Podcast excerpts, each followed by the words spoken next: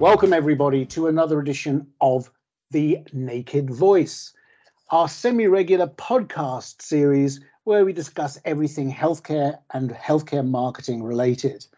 As with a few previous episodes, we're going to be talking about We Are The Health Tribe, the new network set up to break the old network model, skills-based and not hierarchy-based.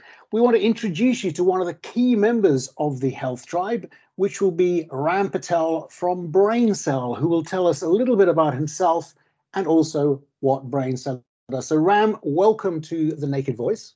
Thank you, Max. I'm delighted to be here. My very first podcast. I'm not sure if I qualify to be a podcaster yet, but let's see how we go. But it's nice to see that you guys do this kind of thing regularly. I've dipped into a few of them and I'm delighted to be here. Thank you.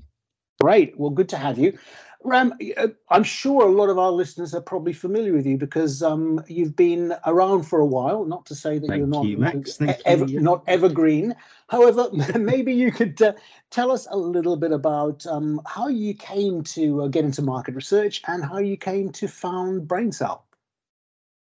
Wow. I wish I had a nice, smooth kind of answer for that sort of question. People ask me that. I never know where to begin. So, I mean, it's a market research company, and I think that's kind of it in a nutshell. No, seriously, I grew up being one of those annoying kids who was just always asking questions. I was rarely bored. I was always interested in everything. And so you either loved me or hated me. I mean, I had teachers who thought the sun shone out my proverbial. I had others who thought I was the Satan. I ask questions for a living today. So that's kind of what I do. It's what I've always done. I had no idea what I wanted to do in later life. You know, when I grew up, I'm not sure I've grown up yet, but I still, you know, I stumbled into this really, probably like most people stumble into their careers. Very few, I think, have a clear path. I think those who do are very lucky. For me, it was really just stumbling from one thing to another to another. I did economics at university.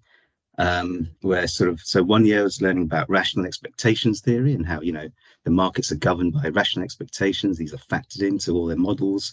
And then the next year I learned about behavioral economics and how we're all very irrational beings and decisions are made in a very irrational kind of platform. So all this kind of did was, I guess, just ignite my curiosities even more, as well as my frustrations. I ended up working in a market research company called BMRB, back in the day, early 90s. And then from there, I sort of stumbled into a publishing outfit, which was servicing advertising agencies and media owners. So that was my first kind of introduction to the world of advertising agencies as such. My role kind of morphed into sort of a more marketing based role there. And then I sort of joined the BMJ. So that was my introduction to healthcare as a marketing bod. So did lots of great things at BMJ. I was there for about 6 years or so. So, for example, I worked on their website. I worked on doing things like launching first national careers fair for medics. Really, I think my role was to try and get into the minds of the doctors and really understand what they think and feel, how they behave. This is all part of building the sort of marketing plans and our strategies internally. And that's what really sort of interested me in how sort of decisions are formed in that kind of clinical space and that clinical domain. Launching the website, one of the things we did, so this is, I think, back in 97, we sort of closed off the access to the online version unless they answered a very simple series of 6 or 7 questions. And I think we got something like 6,000 responses in a week, which in those days was unheard of. And I had a sort of research background, and I know how difficult it was to get sort of 6,000 responses to a questionnaire. It was unheard of in those days. And we did the same thing exactly the same week the following year. And we had something like 27,000 responses. And I thought, whoa. People say that not everyone's online. It seems like all the doctors are online. And I thought there's a real opportunity to do something smart and clever with research in an online platform, particularly in healthcare, because it seemed like the medics were on board with the internet far earlier than the most of the rest of the population. So, I mean, that had my head thinking. And you know, sorts of things that kind of matter to me are things like independence and freedom. And I kind of became aware that I don't necessarily have a good fit with corporate kind of structures, which, if anyone knows me, they'll vouch for that. So I kind of sort of thought it's probably time to think about setting up your own business. And so I'll plot BrainCell back in 2001. I did have a small stint at a little internet startup. I think most people were doing that around 2000, but then sort of set up BrainCell to do predominantly online market research. It's not online only anymore. It's obviously I have to take a methodology neutral position, which I think is the right way to do it. And so, you know, it's a full service offering today. So is that giving you kind of enough of a sort of flavour of how I got to be doing BrainCell? Yeah, no, I think that's great. I think that's a really good explanation.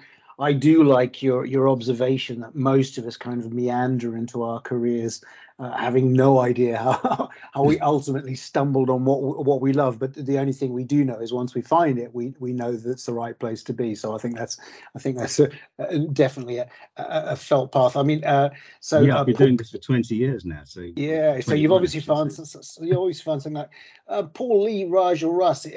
Did any of you seriously go in and say, when I grow up, I'm going to be running an advertising agency? No. I think wouldn't even occurred. I think that's what causes a lot of conflict. I think a lot of people who get very senior tell themselves that they planned it all out when they were 12. That, oh yeah, I want to work for a big advertising network. And no, I don't think anyone is born, are they, or when they're 12, saying I want to work in healthcare or any type of advertising. I think if you are, then you're a little bit strange, I think, in my opinion. I mean, yeah. I wanted to work with David Attenborough or be a marine biologist and that sort of thing, but I had no idea really what I wanted to do. Certainly, market research, I didn't even know it as a thing when I was 12. Ram, I trained as a marine biologist and I never wanted to be David Attenborough, but anyway, so when you set up BrainCell all those years back in 2001, which is actually more than 20 years ago now, Ram, as time flies. Now should be more numerous. Yes, for a market researcher, honestly. But tell us, what did you have a vision? Did you look at the other market research agencies and say, I want to be like that, or I don't want to be like that? What was the kind of thing that shaped the way you wanted to build the company? That's interesting. I mean, the simple kind of vision at the time was to be able to deliver better research, better numbers, more authentic response, faster, more cost effectively, bringing, the clients closer to the truth of what they need to know. That was the real simple kind of mantra. No one was really doing online research at that time. I think I was one of the first sort of pioneering ones. And people say, "Oh, you can't do it. You can't trust online methodologies. You don't know really who's answering." And I thought, no, there's ways you make sure that it's all authentic. There's what you verify who the participants are, etc. I think the vision was I wanted to break away from the frustrations of how slow market research processes were. As a client, I felt, I want to know X, Y, and Z, but I need to kind of know fast so that I can put this into my plans and work out what we're going to do the following 9 months to 12 months to 2 years.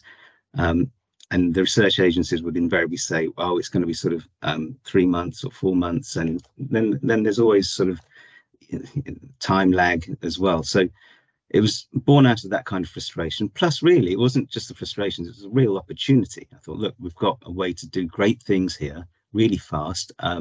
They're so responsive online. Well, they were in those days, they're less so now. We can talk about that more later if you like. But I thought this is a wonderful opportunity, got to jump on it. So that's really what drove me to sort of set it up and think, right, let's start talking to people about the virtues and benefits of doing online research in the healthcare space. Great, thanks. And I think we've worked with BrainCell and with you, Ram, and we've had some very positive experiences. I mean, I think, Lee, maybe you want to give us a comment about some of the sort of flexibility and some of that speed that we've encountered, but when we've worked in this way. Yeah, I can do. Well, I think first of all, I think Ram and I we worked together. When you first started BrainCell, it must have been 20 years ago. We've worked on everything from It's not 20 years. You were actually my very first client. Oh my God! I wasn't working with you. I was working with Marco and Malcolm. Bless them. Say hi to them. Yeah. You were actually my very first client, funnily enough. But that was for an antifungal product. I remember it well. I was going to say we worked on everything from testosterone gel to fungal nails, oral contraception, and breast implants. It's been, apart from fungal nails, quite a sexy journey, really. But Ram's always, every time. I think I've been quite outspoken against market research sometimes. I know it's absolutely critical to do. And why we use Ram is because he does this so well, and as he said, is quick, is very accurate, we've had nothing but great experiences. I guess the most recent one we worked together was in oral contraception, and that was a huge project that we did globally in terms of launching that brand, and we researched the sort of different stages from some of the strategic thoughts right through to the concept, obviously a number of concepts, and the campaign story as well. So it's been a great experience, and it's good to chat. That was a brilliant project to work on, because, like you say, it was like from start to finish.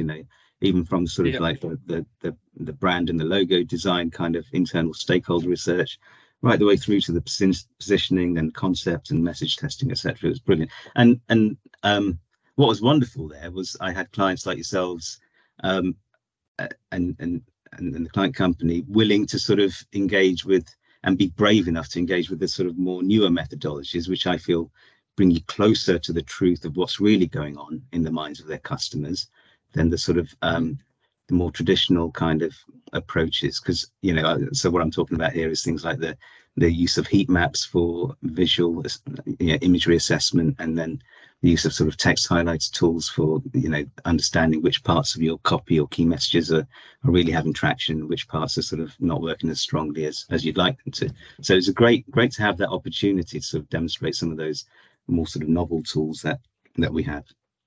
Yeah, and as usual, of course, Ram, I was going to say, as usual, from a creative point of view, and I'm sure you hear this all the time, the best concept did not win the testing. So that's something we do need to improve.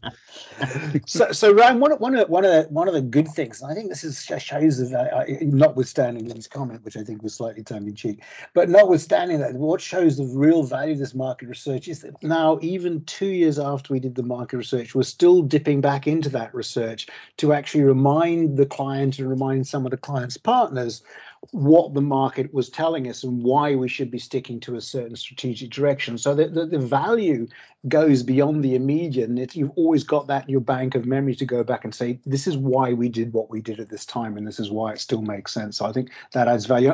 I want to, before we go to We Are The Health Tribe, I do want to sort of touch on one of the little controversial things Lee said about creators and market research, because obviously that is a bit of a love-hate relationship. Russ, what do you think about market research and how it helps the creative process? I think it can massively help the creative process. It's quite strange how sometimes you just get it may be just a little quote or some little nugget that really helps inform the creative approach to a brief. One that really came to mind was when we were launching a new antidepressant. And like most people, I just assumed treating depression was just about elevating mood. But it was actually far more about that. You could actually have somebody that was treated emotionally, they felt okay, but it was still affecting their cognitive abilities. And throughout the market research, we had some really nice little quotes and little insights that people were mentioning. Things about the idea of being absent came through. So that really helped inform the creative concept we came up with. So it massively helps as well. So obviously when you have a creative brief, the thing you go back to is the proposition and stuff, but any little nuggets like that, particularly little quotes that you can latch onto, can be hugely beneficial. Yeah, right. I think the creative brief thing is really important. So for me as a researcher, to put, to be able to assess whatever creative has been produced, I need to have a good understanding of the creative brief and why it is that way. Only then I can sort of develop a research program that sort of fits and dovetails well with what we need to discover about the creative. I mean, I think too often yeah, there is this animosity between the creative elements and then the researcher, and they're not sort of aligned. They're not thinking on the same platform, and so the research isn't sort of developed finely tuned with the creative, if you see what I mean. It's sort of kind of at odds, and the outputs are kind of not useful. In fact, they could be misleading. It's really important to be able to sort of, for creative research testing, it's really important to understand what the creative brief was from the outset, and sort of have, I'd say, the luxury to be able to interrogate that. And I think that's one of the things I can get to do quite easily with working with yourselves. I think the other thing is, I know, Russ, you talk about it's great to have quotes and things, which are really important, of course, because they can stimulate creative direction as well. But there's a lot more to the research design than just the questions that come out. You know, there's a lot of thinking that goes on in terms of, you know, what is this question sort of playing to the rational domain or the subconscious domain? Is it system one response, system two? You know, what is it that we're trying to get out of it? And all of this, I rarely have an opportunity to discuss with clients or yourselves, because there's just simply not enough time. So you just get a set of questions and some rationale as to why the flow is the flow. But it's nice sometimes to be able to sort of have the time to discuss things more thoroughly, which I think, you know, working with smaller agencies, more independent minded agencies, you have more opportunity to do that. It's one of the things I like to do with them, with the guys at Naked Health. Right, and I guess going back to Lee's point, one of the fears we always have when we put pure creative into research is it just turns into a beauty parade rather than into a what's going to be best for the brand. And I think, you know, maybe some of those methodology and questionnaires, and also going back to the creative brief, are some of the ways to get away from that. Ram, is that right? Yeah, that is right. I mean, I think it's because I frankly just don't think enough research agencies do the diligent thing of really interrogating the creative brief and really taking the time to understand where the creative's coming from and why. And I think you need to appreciate that before you sort of start to develop a research program around it, because if you don't understand that, you'll end up asking all the wrong questions. And that's not to say that the questions have to be sort of aligned so that they make the creative look good. Far from it. It's not about that. It's about trying to get closer to the truth of what's going on, and the truth really matters. I mean, for me as a researcher, that's really what drives me to do what I do. I'm hunting for the truth. Actually, I know we're living in a, I'm sort of digressing here, I know we live in a post-truth era these days, which is all a bit sad. In fact, I was sort of at a market research conference a couple of years back where there was a prominent BBC broadcaster as a keynote. I won't mention names, but he ended with a line which was along the lines of, in essence, the only truth that matters is your version of the truth. And I was sat there totally aghast. I was looking around, and there were a few other faces like mine, but there were others who were just applauding. And I was thinking, wow, what a mixed up world we live in. I mean, for me, you've just shattered my world of sort of, you know, working, trying to find the truth. And, it, you know, so I'm going to stick to my guns. For me, what matters is getting as close to the truth as possible. Finding versions of truth is a bit of a distraction. And for me, I'd advocate against it. I understand there are times when you can't have clear-cut truth and you have to sort of go with one direction or another. And by all means, that's when the skill and judgment of the researcher combined with the creative and the client all have to come together and marry up well. But I think I digress there. Sorry. No, it's an interesting topic, but let's move on, because time is pressing to get on to the next topic. Really, that we want to talk about is We Are The Health Tribe. Now, Raj, maybe you can explain, because we were all involved in sort of selecting who we felt would be fit. But maybe, Raj, you can explain why we felt that market research and BrainCell in particular was going to be such a good fit for us. I think one of the big things, obviously, I think that's been mentioned already. We had a very good working relationship with Ram. A lot of us kind of worked with him in different guises across the years. So, you know, a big thing for us was, you know, the quality of the work that you delivered, Ram. You know, and that, you know, so many client endorsements and kind of, you know, praise, that there was no other real option. And the big thing is that, you know, this network was developed on skills first, right? Who's going to be the best at doing what we need done and the client needs done, right? So there was kind of no brainer really from that point of view. Great. And so leading on from that, Ram, you know, put you on the spot.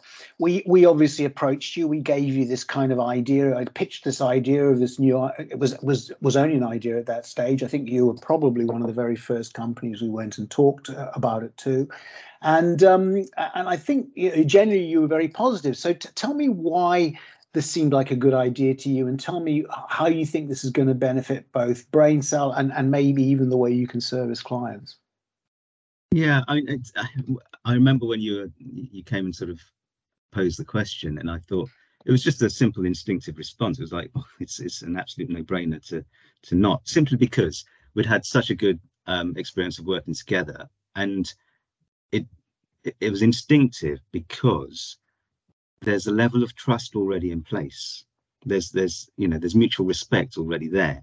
There's people that I'm talking to who are kind of at the top of their game, and who know what they're doing clearly, who make decisions fast, who make life for the client, for their suppliers, everyone a lot easier just because of the way they work and their attitude towards sort of being focused on, you know, on the job at hand. So, you know, being goal focused, being objective driven, just being simple, truthful, mutual respect, all those sorts of values, as well as, and I think this is a crucial one, as well as maintaining that kind of independence of an entity, so you're not kind of absorbed or consumed by another entity. You still have your freedom and independence to operate as you feel right, which I think is really important.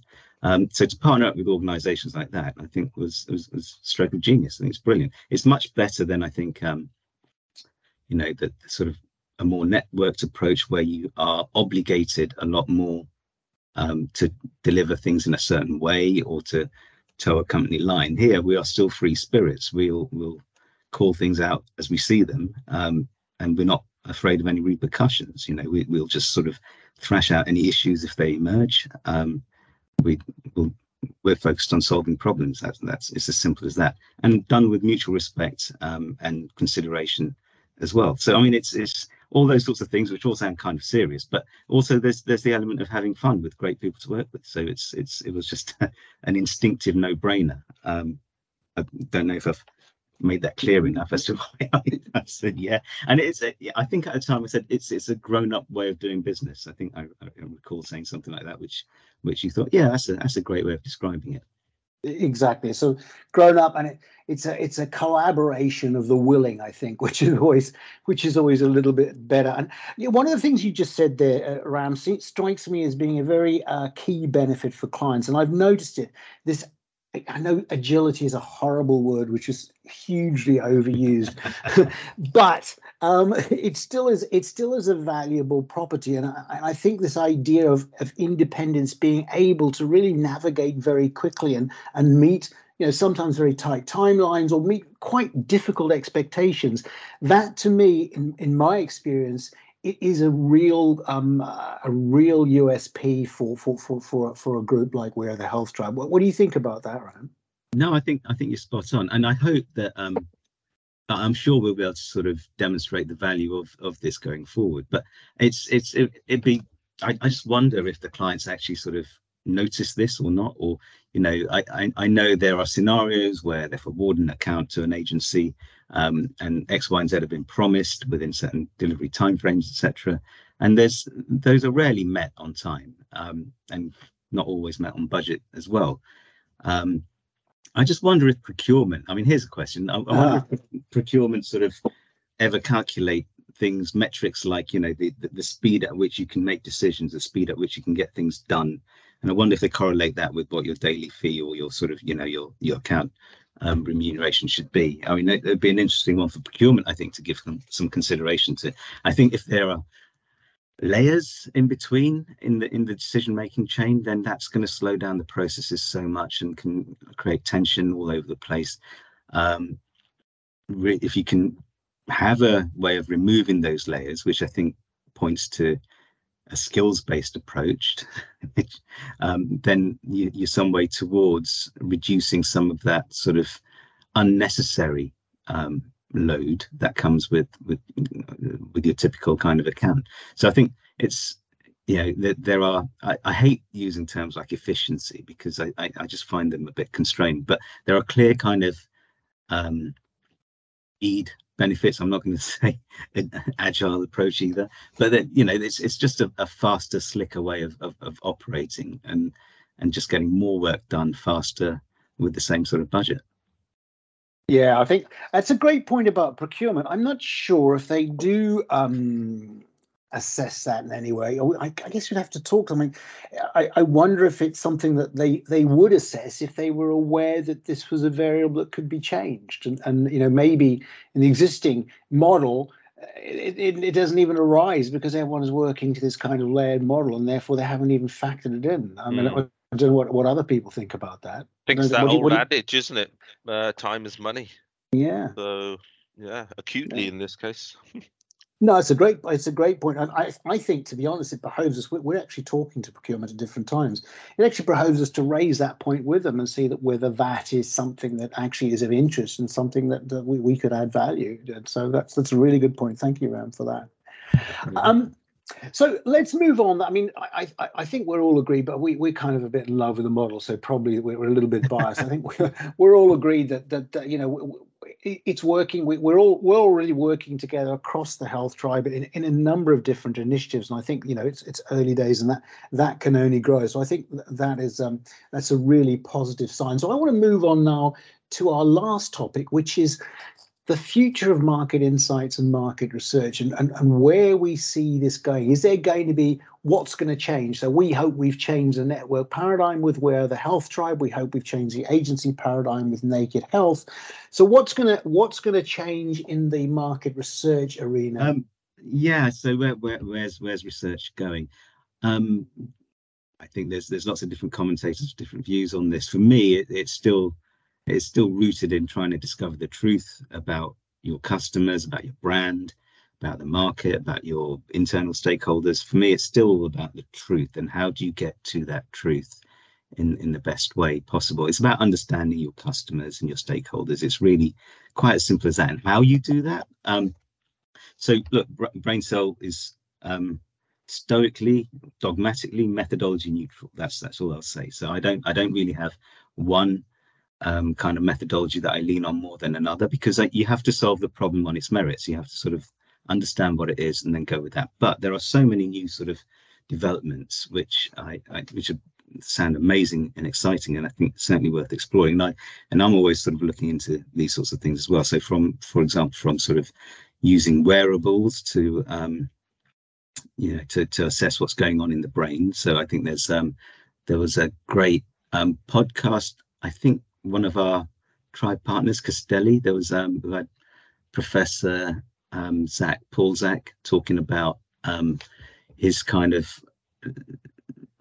sort of transition from laboratory type research using brain scan techniques to correlating that with wearables, and then being able to sort of put stimulus material in front of a large volume of participants and getting an aggregated view of which parts of the stimulus material are working well and which parts aren't, based on the the biorhythms that the wearables are transmitting back. So I mean, there's things like that going on. There's also facial recognition, AI type stuff, which you can now do quant online, and it'll give you sort of a clear picture of where your stimulus is working well and where it's not. So there's those sorts of emerging things which are brilliant. Then you have to take into account also all the sort of emerging thinking. I've mentioned behavioral economics already here, but there's still a lot to be done in that space, because that helps you kind of unravel what the irrational behaviors mean and how you can sort of use those to sort of better understand your customers and target them more appropriately. So there's a lot going on in those sorts of spaces. In the end, I think you have to realize that all research is basically an approximation of the truth. That's how I see it.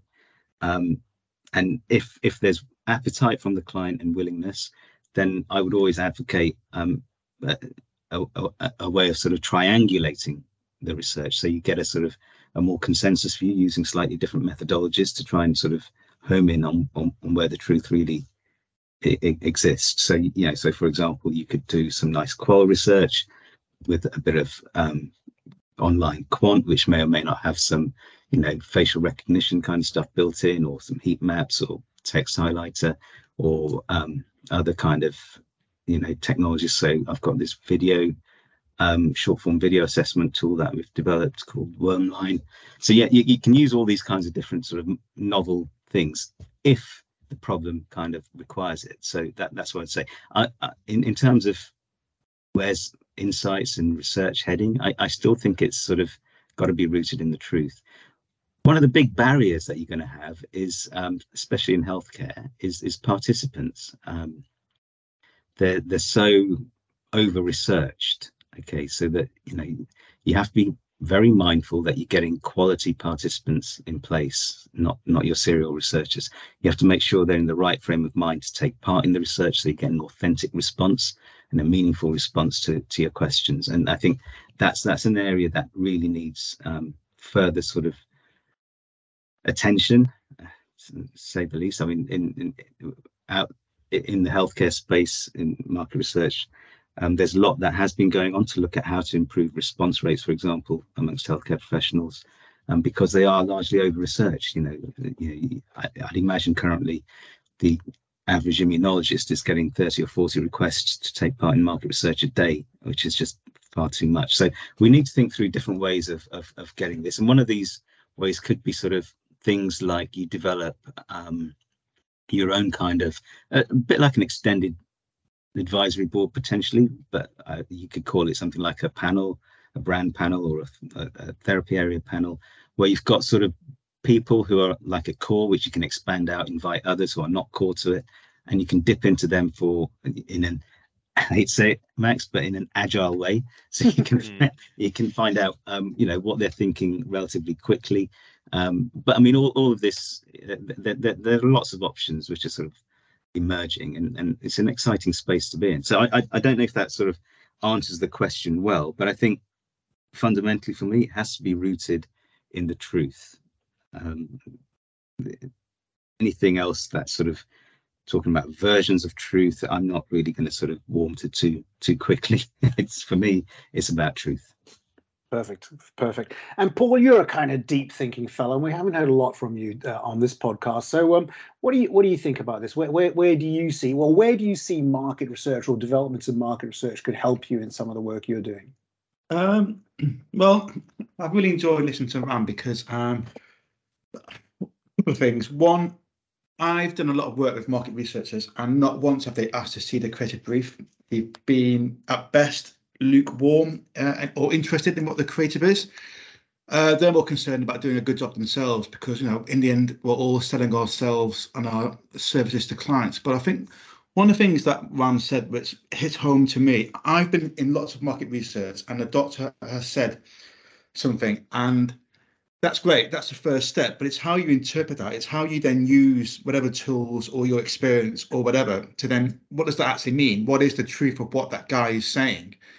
Because a guy can say something, and I've been there, and the clients, or some clients have taken it one way, some clients have taken it the other way, some have not dug in and taken it at face value, and that's when you go wrong, because people say something, but what do you mean by that? And I think, by the sounds of it, and I don't know Ram at all, but the sounds of it, you seem to love what you do. Therefore, if you love what you do, then you want to know the truth and the why, and that's when the clients get the best results, and that's what we all want to do, isn't it, for our clients? Yeah, absolutely spot on. I mean, it's understanding the why is really kind of not easy to do, because, as you say, it really relies very heavily upon interpretation.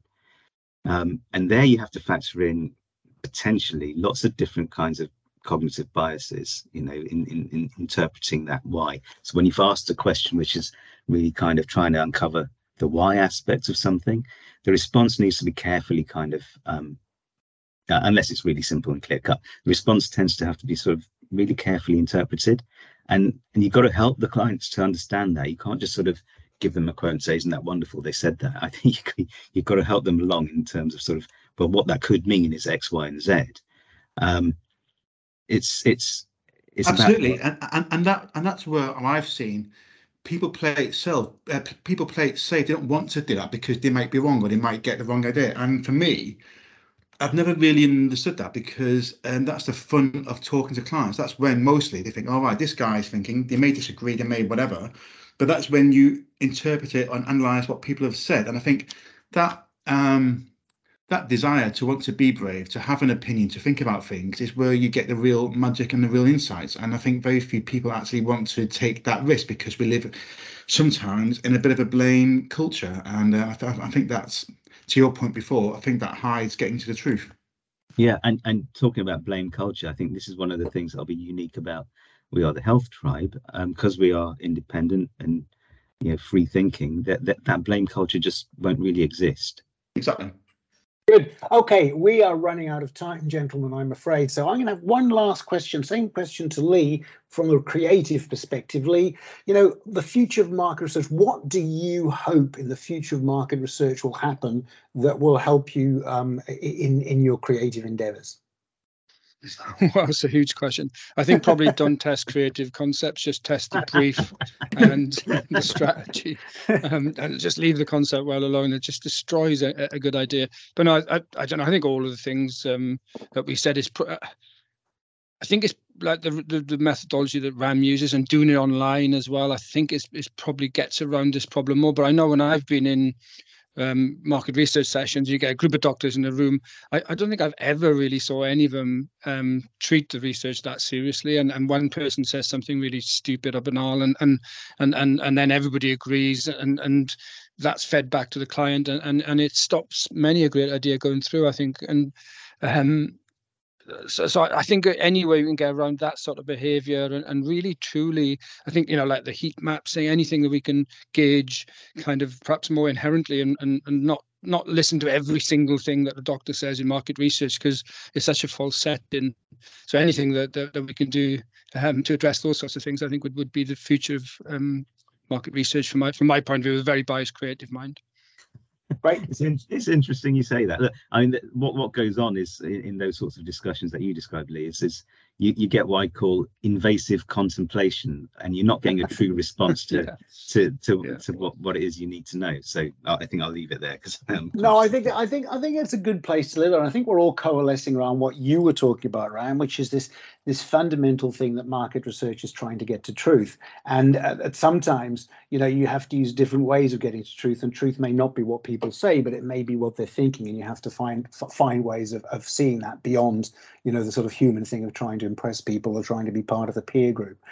Exactly that.